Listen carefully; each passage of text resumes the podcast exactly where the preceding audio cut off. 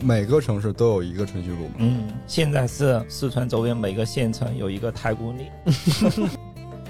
十月九是喝酒的那个酒，十一月梅是梅花的梅。没事，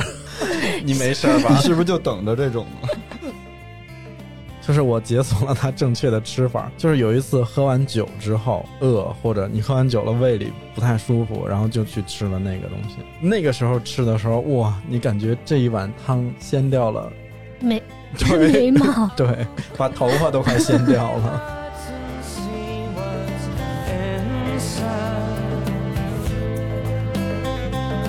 Take a look inside me, inside my mind. 内江的江是哪个江？是生 是生姜蒜的姜，以前三观堂那儿好像有一家店，他们店里面直接打一个海报叫“天下第一鲜”，点为“天下鲜嚯！说了一句话，就是说，只要是双眼井在，嗯，我再走到这儿的时候，就可以想起我的童年记忆。哇哦，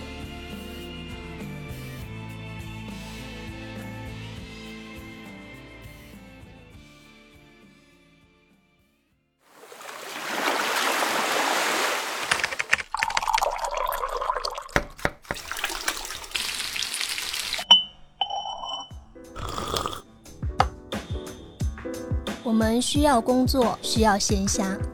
需要想象力以及一些理想主义。我们想要潜入生活，听见城市的风味，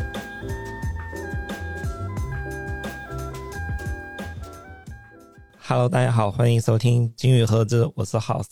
我是乐克，我是怪美，我是秋鹏，已经好久没有更新成都巴拉巴拉系列了，对，都有人在线催更了， 还有当面催更的。还有当面啊，主要是接下来要说的这几条街啊，复杂，嗯，嗯，特别复杂，因为从原来历史上。它就已经是成都比较繁华的街道了，是成都的核心腹地。嗯，嗯，我牵扯们到的故事特别多，我们上一期的成都巴拉巴拉是讲到东门，最后是说到了龙王庙正街。嗯其实到这个位置的时候，已经基本走到市中心了。嗯，然后今天我们就沿着大概东这个方向来，一直往市中心往北去推进，继续走。我们首先会走到东大街，东大街和春熙路其实是可以连在一起说的。对它有一句话是这样的，就是说“百年春熙路，千年东大街怎么跟小青和白蛇似的？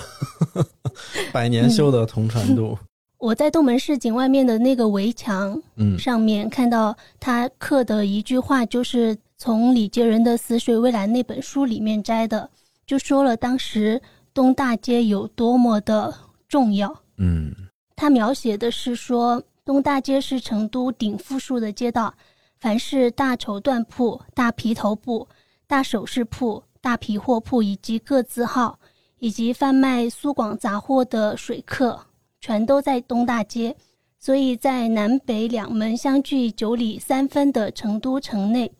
东大街可真称为首街。嗯，这就里是自古就是商贾繁华的这种街道。这里有几个词可能现在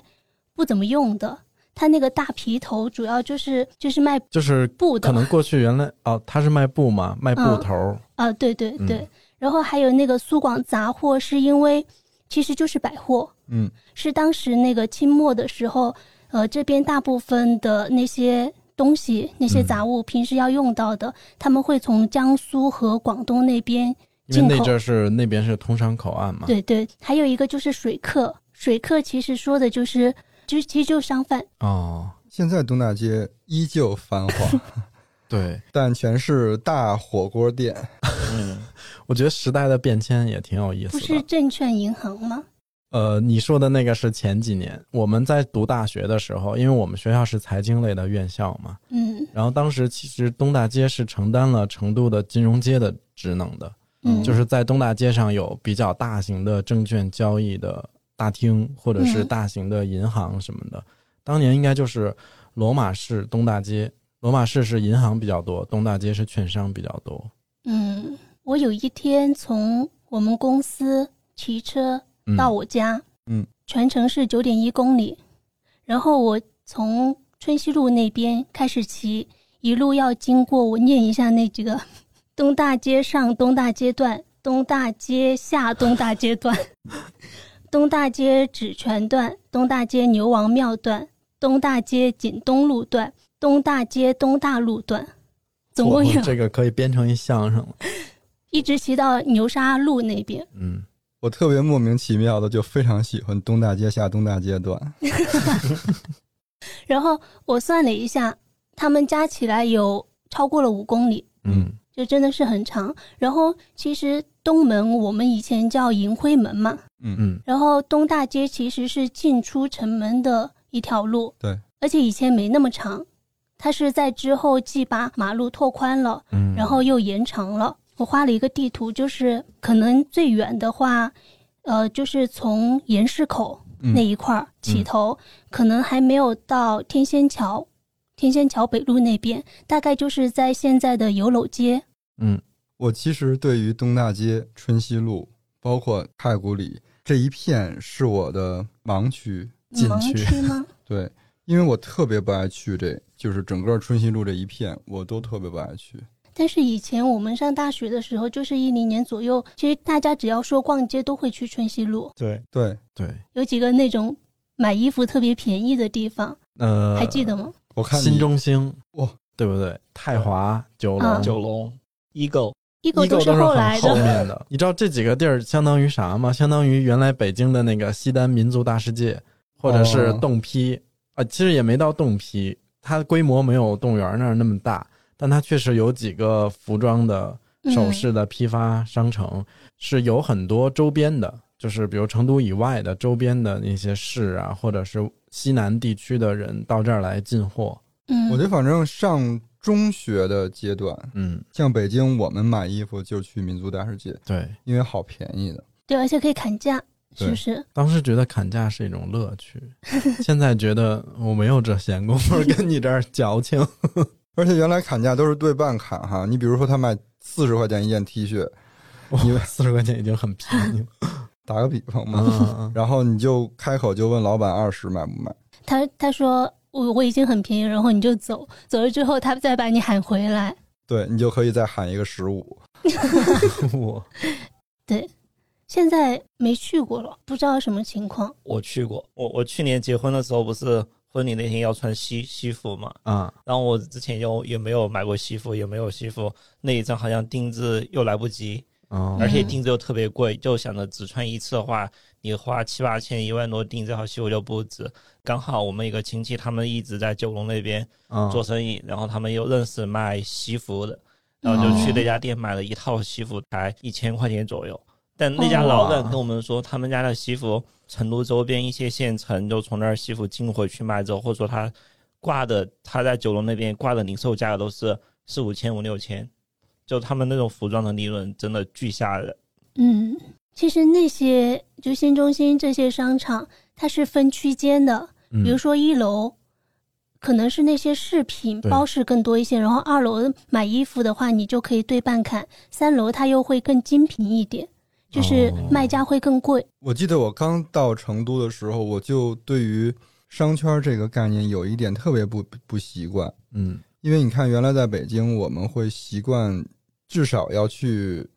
两个地方可以选嘛，一个西单，一个王府井，嗯是，吧？嗯但是来了成都，所有人逛街只去春熙路，嗯，对，我觉得前几年啊，就现在不算，就成都其实基本就反正在我上大学那个期间，没有其他可以选的商场，就基本嗯都集中在春熙路、盐市口、春盐商圈、嗯对，但现在就不一样了。你看现在东边可以去万象城。嗯万象城那，嗯万象那城的气候已经起来了，嗯，南边就是嗯，金融城商圈嘛，或对者是环球那一带，或者再往再远一点儿二那街、个三世豪街，对，是是吧？？北边还是没有， 北边是不是没有？我觉得北边跟西边都没没有有一个成气候的商圈，对面我有龙我湖觉得单独一个商场不能算，不能对算啊、嗯西边也没有，没有西边啊，嗯，片现区现的在结其构实。说就是吃了那个发展太早的亏，因为那是先富起来的， 嗯西边是先发展的。西边有，西单有，哇，那西单商场，对，从我上大学路过就从来没逛过，他竟然还活到现哦在对东在，坡路东坡路那不边是就不是？清江路上，嗯就是那个呃蜀都大道， 之前我们有个朋友，就是他好像北京的，然后就来成都之后，就我们去那边吃饭，吃完饭之后，他说成都的西单跟北京的西单差别确实挺大的。嗯，哦，但成都的王府井商场还还挺好的。嗯嗯，还可以。其实我们前面有一呃，就是巴拉巴拉应该是第一期的时候，我们提到少城这个地方的时候，啊嗯，呃，在那个时代，大概八九十年代的时候，尤其是九十年代，罗马市是可以跟春熙路两足鼎立的一个商圈。但是我们当时讲了一些原因，随着那个嗯政府搬迁啥的，等于其实少城这个片区被抽了真空之后，罗马市商圈就落寞了，然后就变成了成都。在可能这个十几二十年的过程中，就是只有春熙路一个一家独大，嗯，哦，要那按你这个逻辑说，其实原来长顺街也是少城里的商商圈，这整个一条街，嗯，对，因为两边的胡同里不能卖东西嘛，嗯所以大家嗯所有做生意的都都要拉到长顺街上，嗯所以长顺街这整个一顺儿长顺上街、长顺下街，这都是卖东西的。其实也是一个商圈。嗯其实仔细琢磨的话，“春熙”这个词其实很好听的，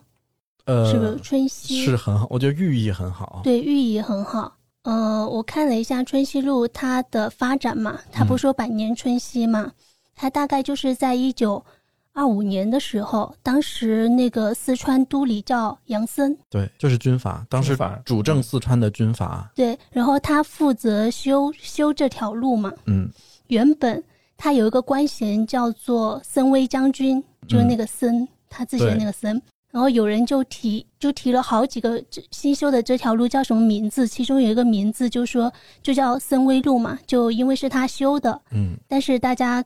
就很多人就不乐意，所以才又找了一个更有文化的人去取了一个名字。嗯春熙，呃，一开始可能是在更早的时候，他在《道德经》里面就有，对，那句话就说是“众人熙熙，如享太牢，如登春台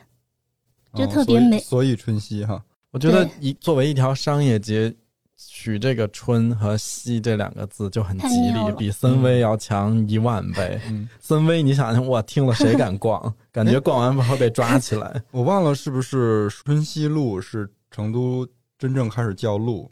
对，春熙路哦是成都第一条以路为命名的街道，就是在民国早早期的嗯时候。”。嗯，那那更之前会叫街，哦、比如说东大街其实就对，是更街之前名嘛。叫街巷会比较多嘛。对嗯嗯，其实春熙路这个地方，当时杨森他为啥会修这条街？因为成都的春熙路其实它有点类似于一个十字交叉的结构，它除了呃主的干线是南北走向的，然后它东西其实是有分支的。嗯主的干线这个南北走向就是南边是起起东大街，用从东大街开始，然后北边是到原来的成都劝业场。哦后，来商业场，对，后来改名叫商业场。嗯，然后当时是因为这个地方清朝的时候是按察司嗯嗯那个蜀所在对地，嗯所以其实这个地方清朝按察司完了之后，你想民国了，大家都也革了命了，那个按察司什么的也就荒废了。因为按察司原来是其实是省一级的司法机关嘛，就相当于现在的法院、什么检察院之类的。嗯，后来这些衙门荒废了，就等于这个地方是有足够大的一个容量，可以容纳这些商业。嗯所以后来就他选址是选在这儿。而且我觉得，直到现在，它会发展成比较重要的金融街，可能也跟那个时候商业有关，因为有商业就很容易产生这些金融机构嘛。对，然后我记得看到资料是说，他们当时有一些军阀，包括一些商人，就会在那一那一片去开设什么钱庄啊、银号，对，其实就是早期的金融行业。嗯，它是有基因的。然后现在你要是去东大街那边看，下下下了那个我忘了那个地铁是哪个站，下了之后就全是你的四周都是玻璃幕墙，就是那些证券公司。但是现在其实春熙路东扩之后，原来的这条春熙路就是类似于王府井步行街的这一条春熙路，我觉得它现在有点秋，嗯， 呃，用普通话说就是有点落寞，有点凋零。嗯，就你看现在来成都旅游啥的，逛的都是太古里、IFS，其实它离春熙路可能就是个一百米、五十米这种距离哈，因为它整个春熙路的商业是在一点一点一点的往东去发展，嗯，然后原来的这条街上那些老字号呢，有一些也生存不下去了。后来就变成了快消一条街，什么美特斯邦威、班尼路，那那个嗯哇年代是这样。对，但这些品牌就是后来生存的也没有很好，然后这条春熙路就变成了，就感觉招商哎一言难尽。它可能需要物业改造了。我之前对前两天还接触了一个团队，他们就是做春熙路里边的一个项目的，也是旧改嘛，就嗯跟我们做的这个差不多。但是我不是特别看好现在 春熙路这个位置，因为它有点尴尬，就它街面上的商家太参差不齐了。当年我们上大学的，在逛春熙路的时候，印象最深的就是它这个十字交叉的地方，有点类似于一个街心的小广场或者对花园，然后有一个孙中山先生的铜像立在那儿。嗯，然后当时那个孙中山先生背后是哈根达斯，对有几个玻璃对小对亭子。嗯嗯你想当年啊，那个零几年、哈一根达零斯还年是，很对啊，洋气觉得哈的，根达斯好洋气，一个冰激凌八十多都吃不起。好像我记得原来我们比如说买一些什么潮牌的时候，会去那个叫第一城吗？第一群层对，对第一城吗？对军光广场好像也有一些群还光是不错的地后方。来，嗯群光后来。哦，秦光挺后来的了，第一层其实它名字，我觉得那栋楼取的真的就挺好的，嗯，但就对后来就没有起来了，就好多第一层它上面就把它的一些铺子就作为商铺用，哦，作为仓库用，嗯好多就作为囤货的。嗯就嗯据说有一个比较国内比较出名的一个眼镜品牌，他们最早做就是在第一层上面注册公司，然后在日本注册个品牌名，然后在国内卖的。哦，，原来是他们，当时这个孙中山先生铜像的这个位置，其实最早它不是这个铜像，就是当年民国初期的时候，不是杨森主主持嗯修建了春熙路嘛？当时他是立了一个碑哦啊，他立了一个春熙路落成的一个碑，但后来因为他战败，就是军阀对混战逃那出段四时川间，去了，可能也不怎么受民众爱戴，然后民众就觉得。这个碑挺碍眼的，就把它废掉 了。因为民国时期嘛，就是嗯那个阵儿正好应该是孙中山先生刚逝世，大概一两年的时候，然后民众就决定说立一个对先生的铜像纪念他。一开始是由那个铸币厂可能也比较临时就做了一个，然后嗯，后来因为品质那个雕塑品质不太好， 就大家觉得挺不好的。然后哎，我看后来是啥时候？四几四三年的时候，当时成都市长重新发起募捐什么的，就找比较有名的雕塑家去重新做了这个铜像。嗯，铜像底下就是那个“天下为公”四个大字。好像说，呃，孙中山那个铜像就当时做的时候，不是政府就没有什么经费嘛，嗯，结果是有一个名人去帮他协调的，是张彩琴。哦，哦，哦，那个画家，对，张大千我后 边会哦会说哟到，还有一个哦他的故事跟嗯，张大千的，完，啊次元壁又破 了。说到太古里，嗯其实我第一次去太古里逛的是二零一六年，嗯那时候我已经离刚开的开时候成都了，对，它差不多才开，刚开不久嘛。嗯，我有一个感受是，其实春熙路，我觉得它是一个西化的那样的一个商圈、嗯商场，然后太古里它好像突然回归了某种某种东方的风格或者东方的审美嗯，你是说它整个建建筑，筑，因为它是环抱着大慈寺的。嗯，我觉得他这个项目当时可能是因为先有了大慈寺，然后他才根据当时的那个古建群落的这种感觉做了这种街区式的梦。我觉得它在物业上是非常有特点的，不像春熙路，因为春熙路每个城市都有一个春熙路嘛，嗯，对步行街嘛，现在是成都、四川周边每个县城有一个太古里。就上次我们去 去雅安的时候，不是看到吗？呃，对对然，后最近我看夹江就夹江都有对泰，国就人夹江好像找了一个成都的一个街区改造一家公司，最近发宣传片。就要打造夹江的太古里，看到就特别吓人。这么说，呃，东郊记忆那边其实也有一个，就是按照太古里的设你计是思说路万去做的科，？对，万科哦天、天汇那边，你们去逛过吗？我们去逛过，人家官方不一定承认这种说 法。但很像，就是成都当时太古里的开业，我觉得在整个那个商业地产圈儿可以说是一种现象级的事件。嗯就它一开就成了标杆儿。对，因为太谷其实是从先有的广州太谷汇和北京三里屯太古里，但成都这种仿古建，然后以街区式的这种商业地产的形式，其实在当时全国是走的比较前边的。嗯啊，然后又加上说太古的招商能力很强嘛，也不是说谁有这么一片地就都能把品牌组合打得这么好，然后所以整个项目呈现出来之后，我就觉得好像成了就全国商业的一个标杆的这种感觉，但我觉得也带坏了一个风气，不是带坏哈，带坏是加引号的。就是现在，就像 House 说的，除了这种各地都有一个号称什么夹江太古里、雅安太古里嗯嗯这种概念，嗯我觉得就把成都市民惯坏了。成都人真的很喜欢逛这种街区式的商业，嗯就不再喜欢去原社来的区百货商场哦百货或者是那种盒子商业。太古里真的就把成都的品牌招商引资可能达到了一个新的高峰。嗯啊就以前好多品牌有时候就会说西兰手链，或者说中国入驻手链，有时候就会开到成都。嗯而且太古里那个项目，感觉真的是以前成都盒子商业跟后后来街区商业的一个转折点。你们这样会让人误认为太古里投了这期，但是你看哈、从一六年到现在也七八年了嘛，嗯它还是很热闹，那边连骑车都堵。 嗯，但我其实更喜欢它依托于大慈寺。嗯，嗯，之前看了一篇三联的文章，他形容他们俩之间的关系是说，呃，他说大慈寺是洋溢着世俗欢乐气息的佛教圣地。哇，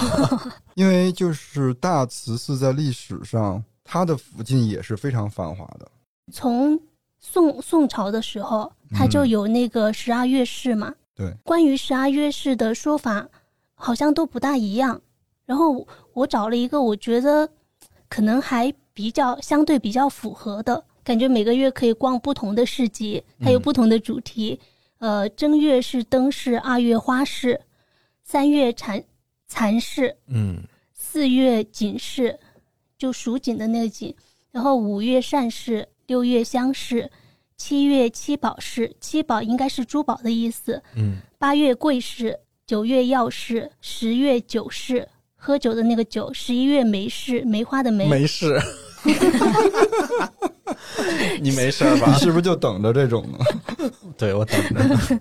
然后十二月是桃符市，桃符市应该是挺有挺有民俗气息的，啊，是要准备桃符过年了，是不是？对，对，所以我觉得，因为根据我们的一些气候的变化，就就比如说八月八月桂市嘛，嗯这种它就是完全符合那个物候。嗯，而且我记得大慈寺，我不知道现在还有没有啊？啊就是有的时候，它到夏天特别热的时候，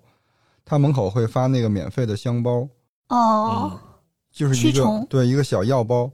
哎，嗯我我我听说过这个，我没赶上过。你赶上过，我还拿过给你，啊拿给你过呢。 我拿到过吗？嗯，不是自己去拿的就不记得。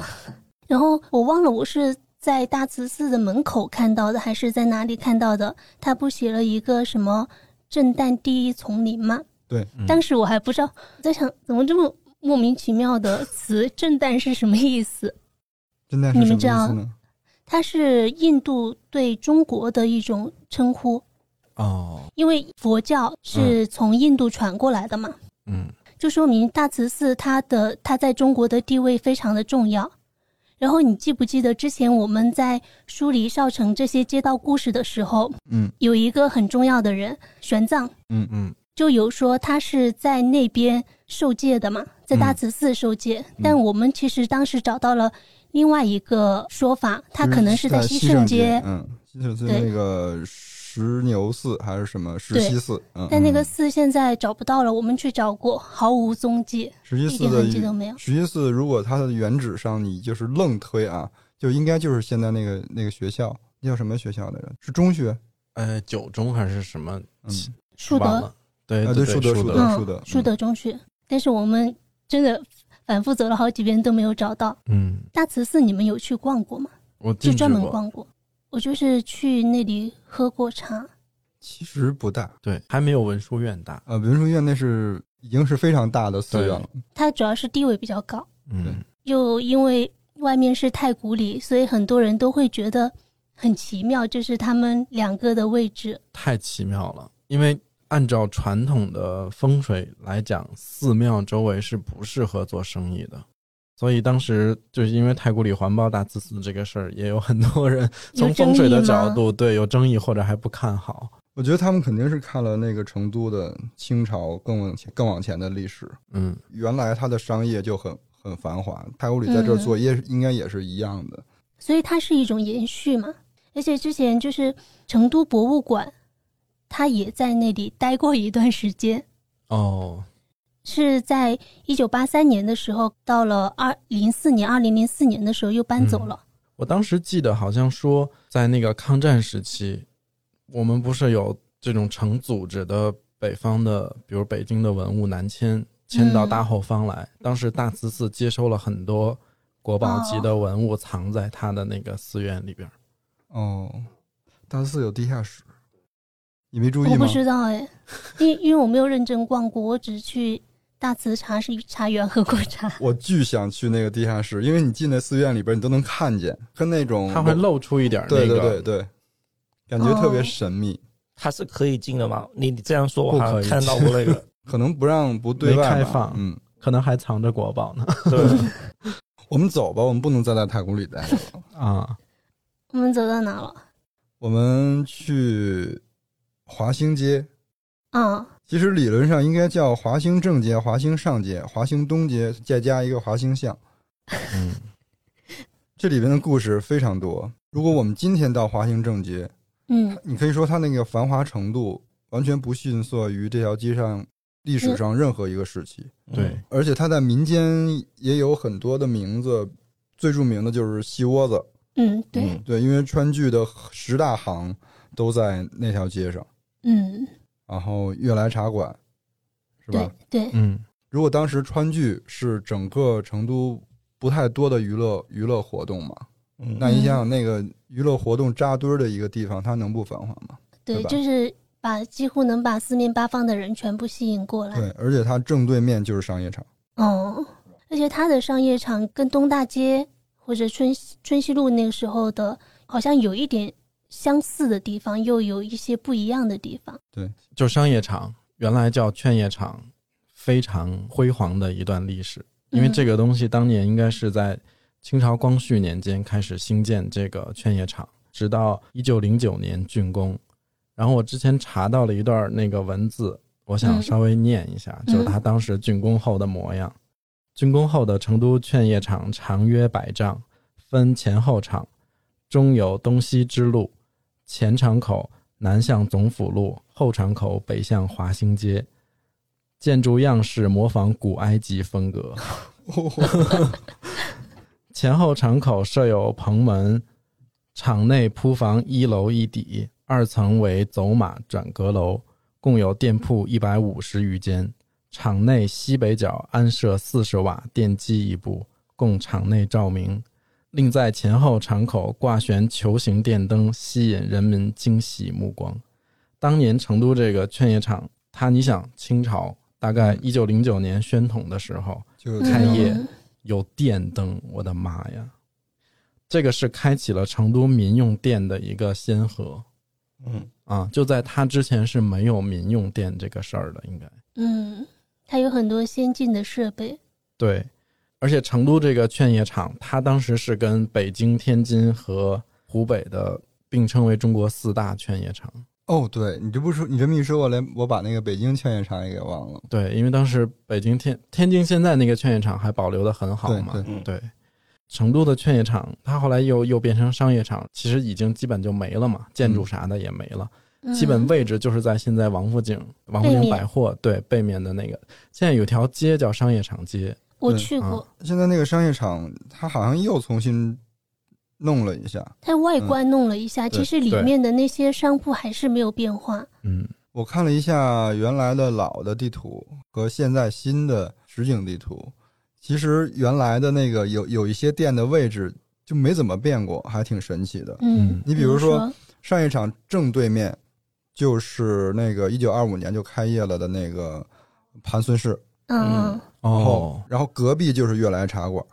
哦，嗯就这俩的位置基本上没变。嗯还有就是之前李九如创办飓风园嘛，嗯他在搬到祠堂街之前，它的第一个店在劝业场啊就在就在华兴街上。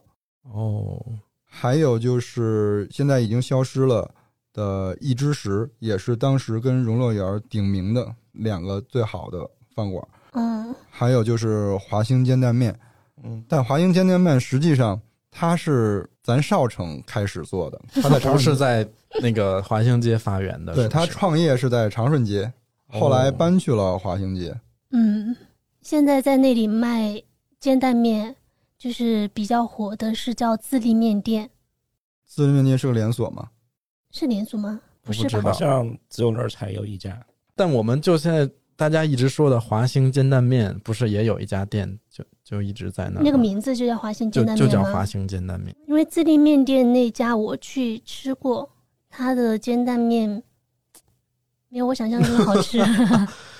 就是番茄煎蛋面这个事儿，一开始我就是不接受的。我觉得这个是那个饮食习惯的问题哈，因为在北京吃惯了西红柿鸡蛋打卤面，我觉得那个才是西红柿跟鸡蛋和面最佳的组合状态他。们很融合，对，而且它其实打卤面，你可以理解成干拌，嗯，因为它没有那么多，它没有汤嘛，它就是嗯靠卤，你可以可以浇点汁儿什么的。然后到了成都之后，一开始也是刚来，别人带我去吃番茄煎蛋面，我以为起码也是干拌的嘛，但是后来发现它那个蛋跟番茄是完全分离的，对啊，它就铺它就在是上煎了一面，嗯个蛋，然后它浇的就是完全纯的番茄的那个汤，嗯而且它还是个汤面，而且它那个我在自力面店吃到的吃到的那碗面，它的汤还很清澈，不是那对种很浓稠的。它一点儿都不稠。 其实那种好吃的番茄煎蛋面，汤底的那个西红柿汤，它要吊好久呢，特别浓的。对，而且你对还是可以吃到那种煮的没有完全消失掉的那对个番茄番茄的肉。哦，我以为是那样的。后来你知道，我后来跟他和解了， 我理解到它的好吃和它的它存在的意义了，是为啥？啊嗯就是我解锁了它正确的吃法，我觉得它不应该当正餐。就是有一次喝完酒之后，可能夜里大概两三点钟，然后散的时候饿，或者你喝完酒了胃里不太舒服，然后就去吃了那个东西。那就不喝酒呀， 啊，不 是，就是，哎，人总要有点嗜好。那个时候吃的时候，哇，你感觉这一碗汤掀掉了， 眉眉对，毛 对，把头发都快掀掉了。那这样，既然说到吃，那我就说那个，我就不说华兴街上那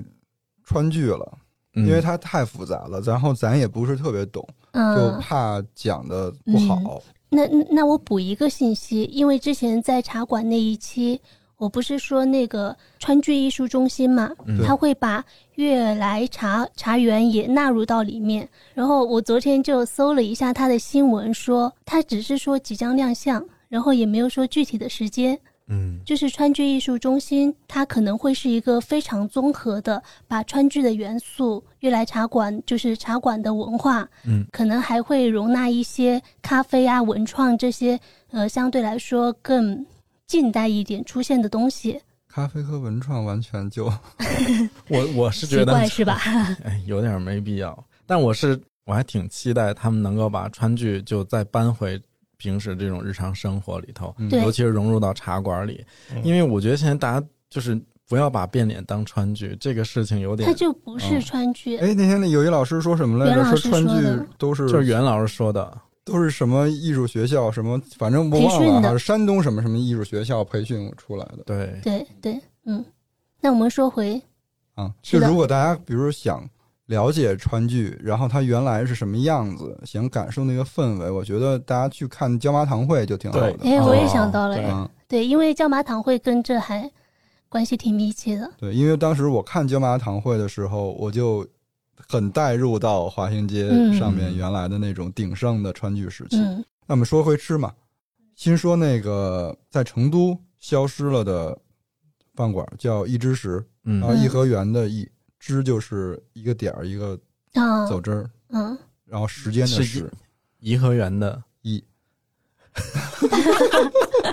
你真的很固执，那不是应该念颐和园吗？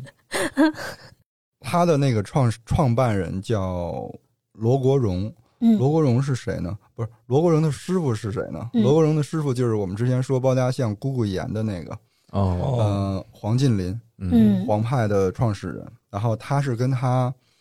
后期是跟他学的川菜。嗯虽然这个饭馆消失了，但是有一道名菜，其实到现在我们还是可以吃到，就是开水白菜。嗯这个是他们开水白手唱菜的就是黄晋林发明，嗯然后罗国荣去制作出来的，哦等于两个人合作了这样一个菜，一直流传到今天。后面的话，一之时因为一些原因，因为当时是贺龙元帅嘛，嗯就是吃过一只食，他就想让他在重庆开第二家店，嗯原班人马，结果他就去重庆，所有人都去重庆把这个店开起来了。嗯、我搜了一下点评，现在重庆还可以吃到一只食，哇哇什么时候去？但是在成都就没有了。嗯罗国荣这个人，他跟一般的厨子不一样。然后我们想象的那种厨师，都是比如说系个围裙，然后弄个套袖，嗯然后就是一看就是厨子的样子嘛。嗯但他不是，他比如说他会穿那个蓝色的马褂，整个打理的特别干净，讲究，然后他会结交一些，他结交都是什么样的朋友呢？就是张大千这种，嗯他的好朋友来他的饭馆吃饭以后，就会留一些墨宝嘛，嗯，他就会把那些墨宝框起来，然后放在他的一只石里，然后嗯渐渐的整个一只石。形成了一跟一个跟其他的那种酒楼完全不一样嗯的风格，就有点像一个画展加酒楼的那嗯种感觉。哇，艺文类的餐饮空间大家可以 去重庆重庆尝一尝。我之前特别早就把这家饭馆收藏了。嗯嗯，然后另外要说的就是那个盘孙氏了嘛，嗯好像是现在还是原址嘛，现在这个原址店它从来就没有变我过，靠，那也太厉害了，太牛！了。而且他嗯现在还经常排队，我上次去的时候就在排你队。是说他的锅盔排队是不是我？反正就他那窗口，哦，这个“孙”字儿有点生僻，嗯但其实给大家一解释就特别好理解，它嗯是左边一个“西”字，西洋的“西”，然嗯后右边一个食物的“食嗯哦吃晚饭”，，嗯，然后其实的意思就是黄昏的食物嘛，嗯，黄昏食物就是晚饭嘛。西施哦，他们有一些人是不会，是不是会读成盘餐式啊？还有一些人读成餐盘是，就是他这名儿确实有点绕，真的盘孙氏一开始是经营卤味的，比如什么卤鸡脚、啊，鸭脚、卤肉，嗯然后它是以广东的风味儿为基础，兼顾了川味儿里边的香，然后广式里边的酱香和嗯辣味儿还有酒味儿。我但我不知道现在有没有在卖了啊，因为我们只吃过一次他们家的炒菜，还是点的外卖，外卖外卖好吃吗？啊其正实不常，其实不好吃。 它有另外一个比较招牌，也是它的绝活儿，应该就是它的卤肉锅盔。嗯嗯，但是卤肉锅盔我也没有吃过，因为我不吃卤肉。但是，嗯但是我在那个书上看了一段文字，我给大家嗯念一下。记得有一次，父亲带着十来岁的我路过盘孙市，我瞎猜了好一阵儿，也认不准中间那个字，但从店里飘散出卤肉的香味儿，诱得我垂涎欲滴。我缠着父亲一定要买个卤肉加锅盔，父亲拗不过我，答应买一个给我解馋。我走进店铺窗口，只见一个师傅随堂烤制酥脆白面锅盔，另一个师傅用刀将烤制好的白面锅盔从边沿半抛，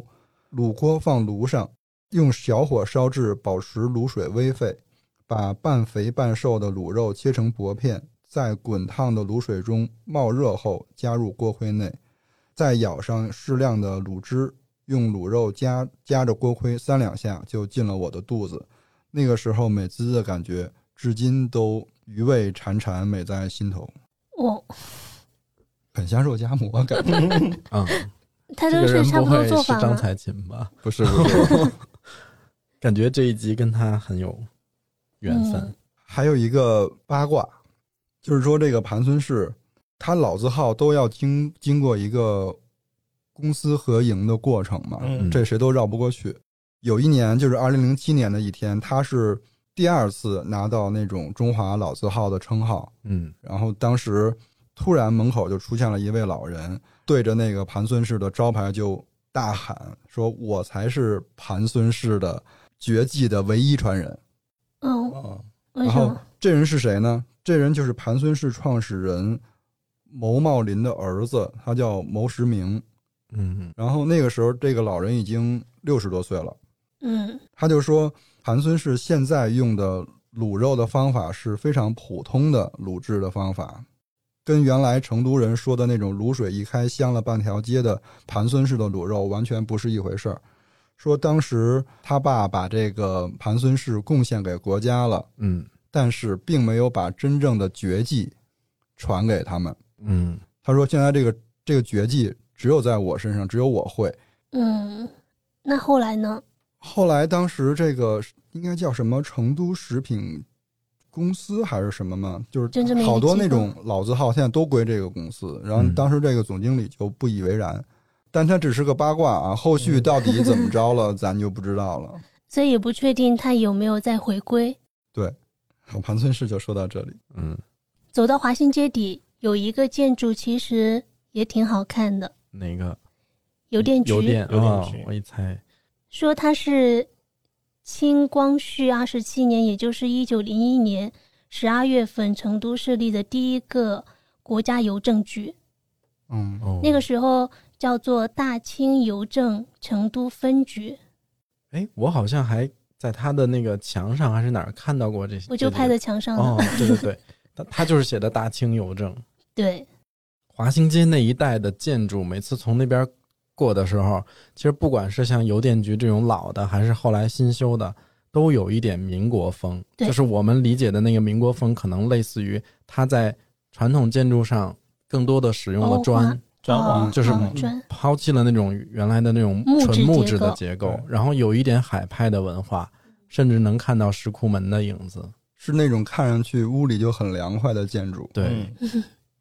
我还摸了一下邮电局的那那些砖头，嗯它其实有一些已经在剥落了，嗯，但是也没有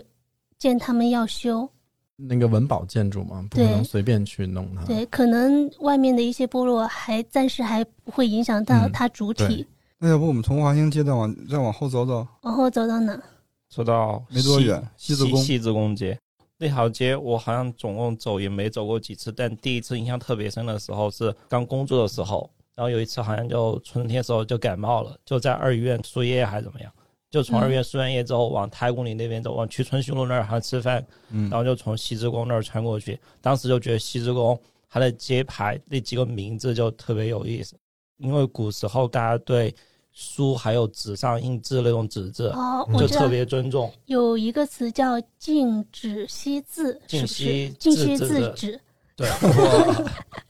就以前只要纸上写了字之后，那张纸就不能随便扔。嗯所以说，以前西子宫上有一个庙，就叫西子宫。嗯，然后西宫它里面有一个塔，其实是一个焚烧炉的形状，那个塔叫字库，叫智库塔。对，对，大家都会把那些印有纸、印有字的纸，不是你要扔掉就可以放在塔里面去烧掉，因为不能扔，哦，不能扔，你有字儿的所有有字儿的纸必须得对放到那个对字库里去烧。去焚毁掉。而且他们有些特别讲究的是，它烧成灰之后，那个灰还不能随便扔。哦哇，要找一个安静的、干净的地方给它埋上。啊，我以为要是配清水服 下，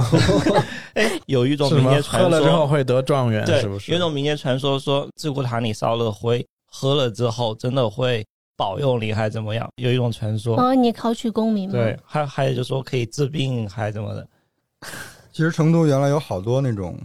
字库，嗯，离咱们最近的就金家哎坝，智库街，哦，对，有一个字库街嘛，哎，智库街就是东城根那边对，跟五福巷那儿连接的对，对但现在是个拐弯了，拐因弯为了，那边整个在大修嘛，哎嗯，它和唐坝街那边的活字印刷的那种是不一样的，是吧？不一样。字库是指焚烧那些纸片儿的嗯哦，就一个塔，太古里那儿跟大石寺不是有个小广场吗？嗯那儿有一个塔，那个塔其实就是智库塔。哦你现在去哦看那个塔嗯的上面还写的字就是智库塔，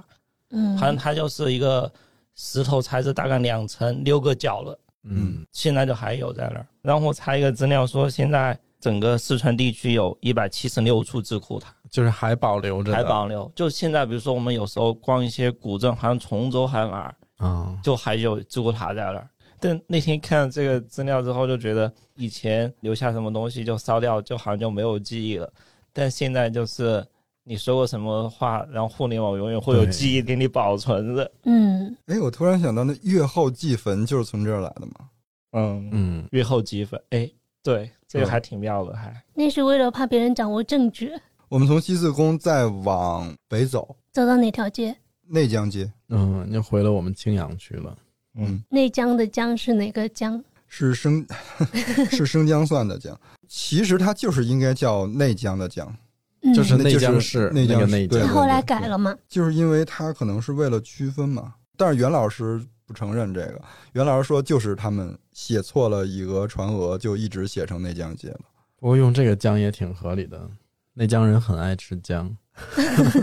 是因为就是那条街上原来有一个藩王府，是内江王府，哦，对嗯，所以你看它从历史上，它其实就是跟内江是有嗯一，切不分的关系的。这么说，我觉得他其实不改是不是也很正常啊？现在城市里面很多街，它都会用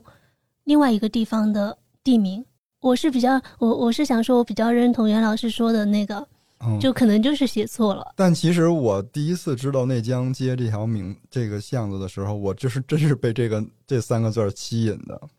我嗯觉得它肯定有点东西。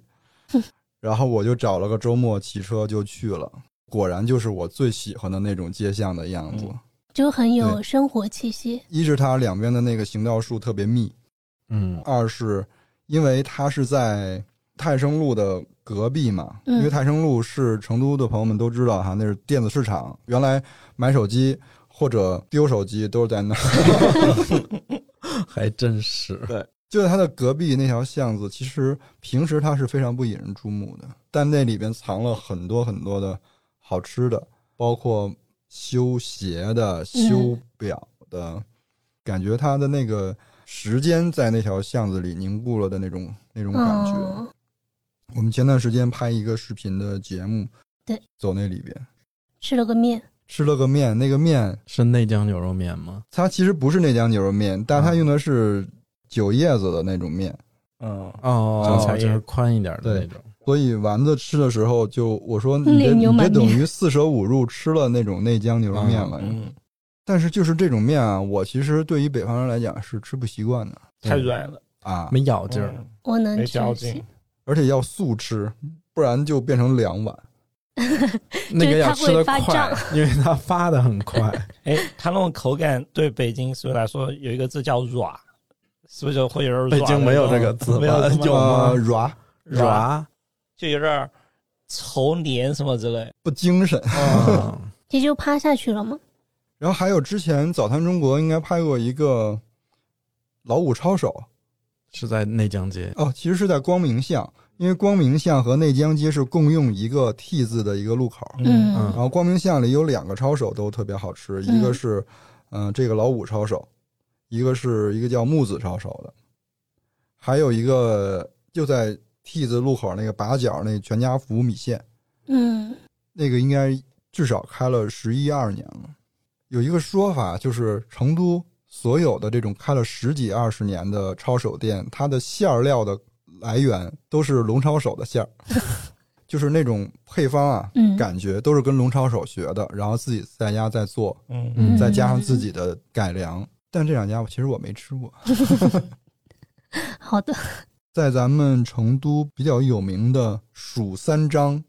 其中之一的，什么刚是才蜀山刚才提到过的张彩琴，她就住在、哦她的晚年时期住在内江街。对嗯另外两张，一个就是张大千，嗯还有一个是张大千的二哥叫张善张善子，嗯，然后也是画画非常对，画老虎很厉对害，对。张大千在海外的时候，他嗯知道张彩琴，他的原话说：“我得知张彩琴还健在。”山庄 我他就画了一幅海棠图，嗯把他的女儿送到了张彩琴的家里。嗯然后张彩琴拿着这幅画说，挺感慨的，就是说我们在看到这幅画的时候，我们已经都是这个年纪了，怎么怎么时样嗯过境迁，然后张彩琴比较有名的另外一个住处就在宽巷子嘛那，这样子，以嗯前有一个张彩琴故那居，个抽烟的大爷了，对对对，但现在祠堂街好像也会让张张太琴出名。之前四川美术协会不是祠堂街那儿吗？是张太琴创办的。哦，哎，哦那张大千住在那儿很妙啊，因为张大千不是内江人吗？他不住在那儿，啊，他不住在张彩那儿。琴住张吧彩琴住在那儿。哦哦嗯，张彩琴应该是资助过张大千的。对，哦，张彩琴她的她的伟大之处是她后来她把所有她画都卖了，卖了以后都是在做就是画画的事业上面，她全都又贡献出回去了。馈，嗯，对对。那我们再往，其实也不是往往北，西就就是拐少个一弯点儿。儿，往西边一点儿是比较有名的地方，就是鼓楼和顺城大街了。嗯鼓楼其实我一开始觉得特奇怪，不是每个城市都有鼓楼的，嗯有鼓楼的城市往往是都城。就比如说当年那个，呃，西安修鼓楼的时候，其实曾经是有有过一个想法，想迁都的，但是后来没迁哈，还是选了北京。但是是因为这个想法才修建了那个配套的钟鼓楼。嗯嗯它理论上其实可能是一个都城或者地方首府的配置，但在成都没有钟楼。其实成都的鼓楼比较类似于，其实中国有一种形式是钟鼓楼合一的。四川的呃成都的这个鼓楼上有钟也有鼓，它是二者合一的这么一个建筑。鼓楼有点像什么呢？北京的鼓楼有点像现在的玉林。林哦，打个比方啊，呃，玉林是有小酒馆嘛，嗯，然后从小酒馆延伸出来一些文化的气息艺术氛围，对，鼓楼也是，因为鼓楼原来有一个特别重要的 live house 毛毛在在鼓楼，嗯所以你在街上也可以碰见我们原来这个年纪的小青年儿在街上游荡。它就是一个文艺坐标，成都的鼓楼是明朝万历的时候修的，但是后来他在明末的时候，反正有传说是因为张献忠什么的哈，就怕他被他被毁了。嗯，毁完之后，其实清代又重建了。我觉得比较可惜的是，后来它拆了。在五几年的时候，其实鼓楼这个建筑就拆了。然后我搜了一下它原来的长相，其实还挺宏伟的。我觉得它比北京的那个看着要更宏伟，它的跨度很大。然后它底下有一个拱形的那种门洞嘛，就是通行的。嗯它那拱形门洞就是一条街的宽度。它的建筑很长，它不是一个四方，那比北对京那个大多了。所以对它是可以通对，它底下是通通人行的。嗯，然后上边是敲敲钟、敲鼓，敲钟、敲鼓过去可能作用一个是报时，嗯，然后一个是警示，就是如果有什么意外状况啊什么的，就可以起到一个警示的传作信用。息，对对对，我又提到我姥姥家，原来住在雅宝路嘛，嗯，是可以听到北京站的报时的，就是那个噔然后噔大钟噔噔噔噔噔噔噔噔噔噔噔噔噔噔，好听，当时那个说鼓楼上面这口钟重就有三四吨，拆鼓楼的时候怎么办呢？这个钟，众人合力把它运到了文殊院贮藏。啊、哦所以那口钟现在还留着，嗯，是在文，殊院里边儿。哦，对对对，我看到过这这这一段。嗯，有个钟楼，应该是可以走时间的那个不是是敲的，咚咚，报时的嘛。哦，对，我说的是另外一个，啊可能是后来修的吧。它在川大里边，哦，哦，是好像是成都现在唯一现存的还可以正常走走时间的一个钟楼，嗯嗯在川大里被保护的好好的。但现在不不知道川大现在可以让进了吗？好像可以可登记以一下就行 了，那自行车可要去以看骑进去吗？我觉得应该可以，可以。可能一个两个的可以。对，您弄三十个人骑行，估计有点儿难为人家保安。我们上次骑车进那个社科院，我就提心吊胆的，还是让骑进去了吗？就没有再他管。那儿没有管。哦，然后整个鼓楼拆完之后，他那块儿还幸存了一个古建，是原来的鼓楼清真寺，嗯，也也翻修过。因为好像之前我们去那个都还搭着围，也没开放现。在修好了。对，现在修好了，应该可以开了。回头哪天可以去看一眼。嗯，其实这个鼓楼再往西边一点，有一条南北纵向的，也算城市主干道，叫做顺城大街。听顺城街跟东城根街这个还有名字长顺街，就很像嘛，就是东城根儿就是在城 根儿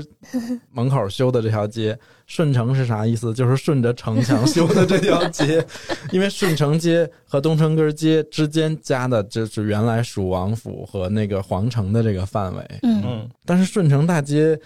就是我我其实觉得历史我们就不讲了，因为太太久远了。但有一个小八卦，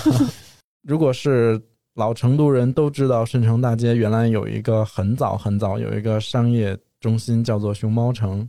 哇，啊，地下商场那个，那个鬼楼，还不是地下，是上边儿。就顺城街的地下商场是火过一阵儿的，嗯在一个一个时期，就地下商场这种模式很火。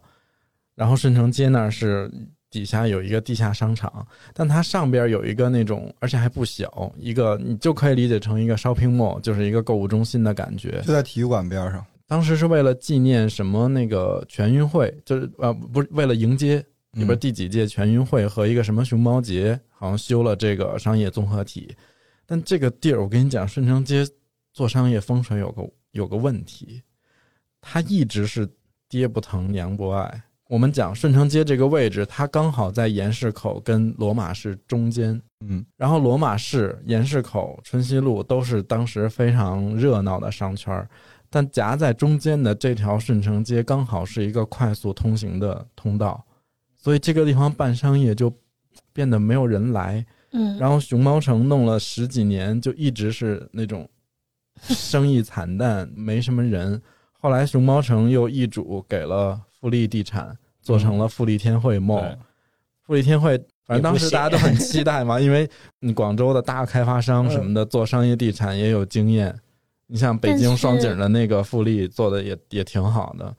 结果来了之后弄了还是一个那有种半死不活，有一对阵我们特别喜欢去富力天汇看电影，因哎，我为们也是，整个商场人都没巨人少，可以呃没包有 场，人。是不对，是？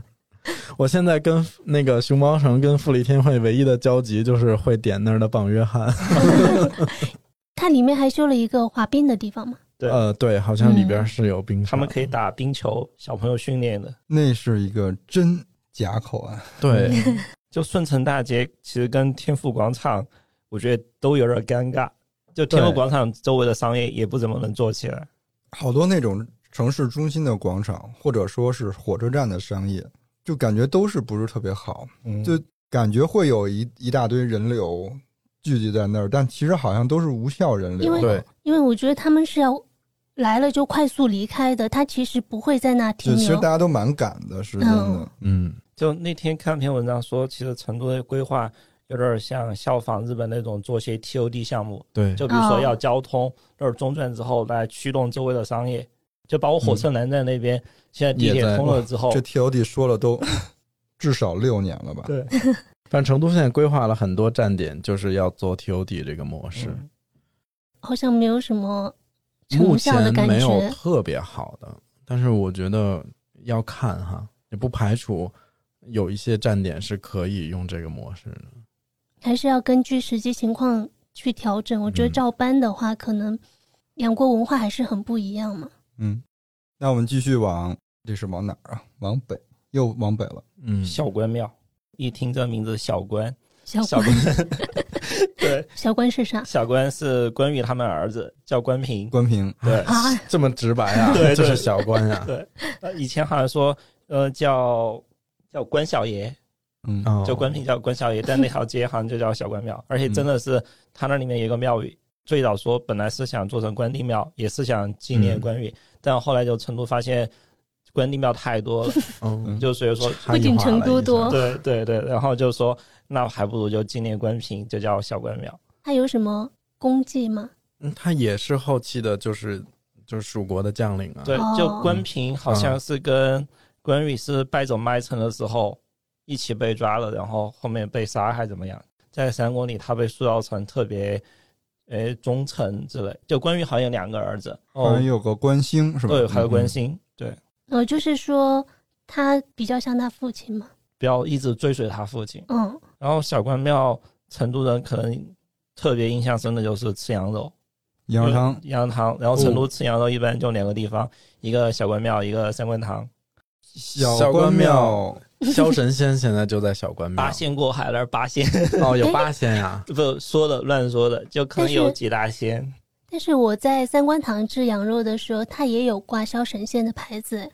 那个小关庙里边好多吃羊肉汤的都是从三官堂搬过来的。嗯，哦，哦，以前三官堂那儿好像有一家店，他们店里面直接打一个海报叫“天下第一仙，敢为天下先嚯，哇，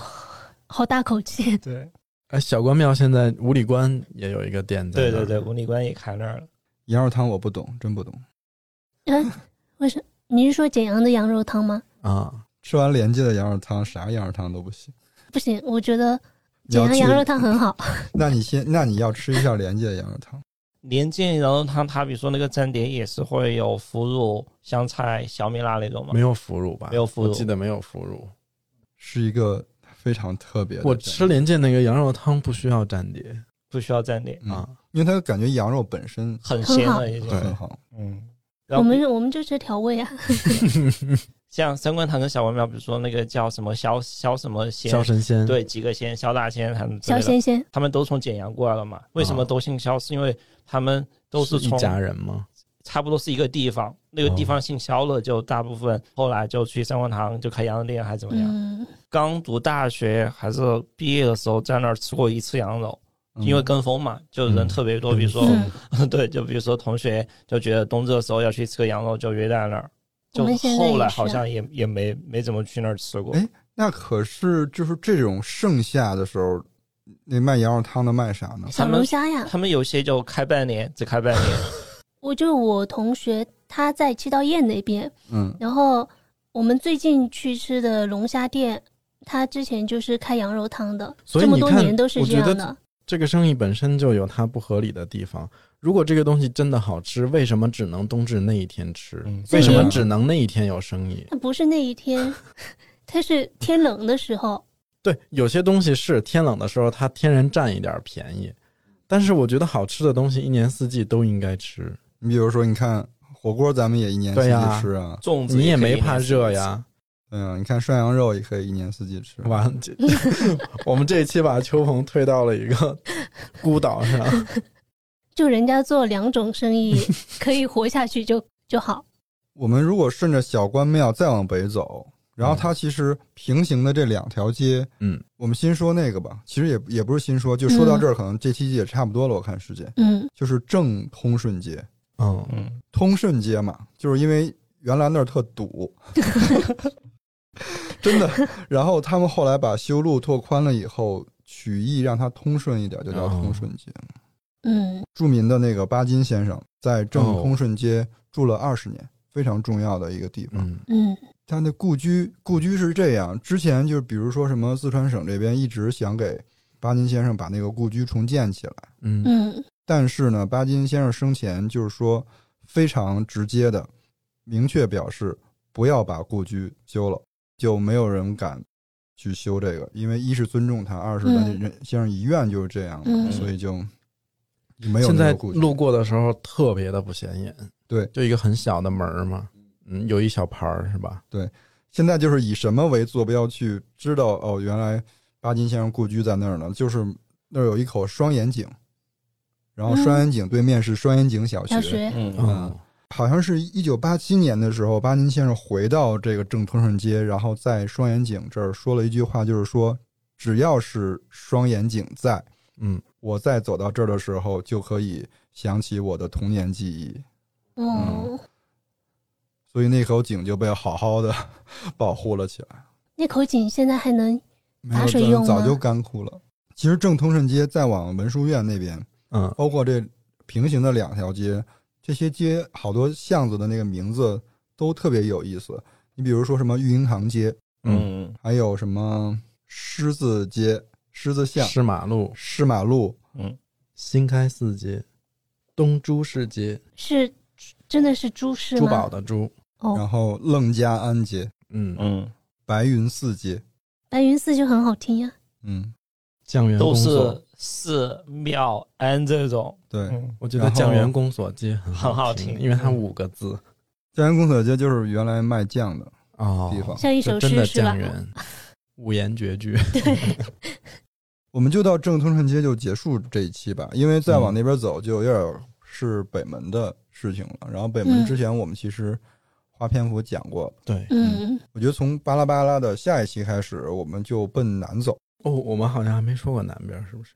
因为之前一直没有安排说往南边骑的线路嘛，嗯嗯，然后最近其实我们已经骑了两次南边了，因为南边相对成都那些比较历史悠久的街巷来讲，南边会更新一些了。嗯嗯但其实南边如果要聊的话，我觉得是个大工程，嗯，因为成都快要往南快要修到泰 国了。所以南边我们可能会分两到三期来讲，新讲南边，比如说玉林呀、玉林童童子子林林呀、我可能只参加到这儿。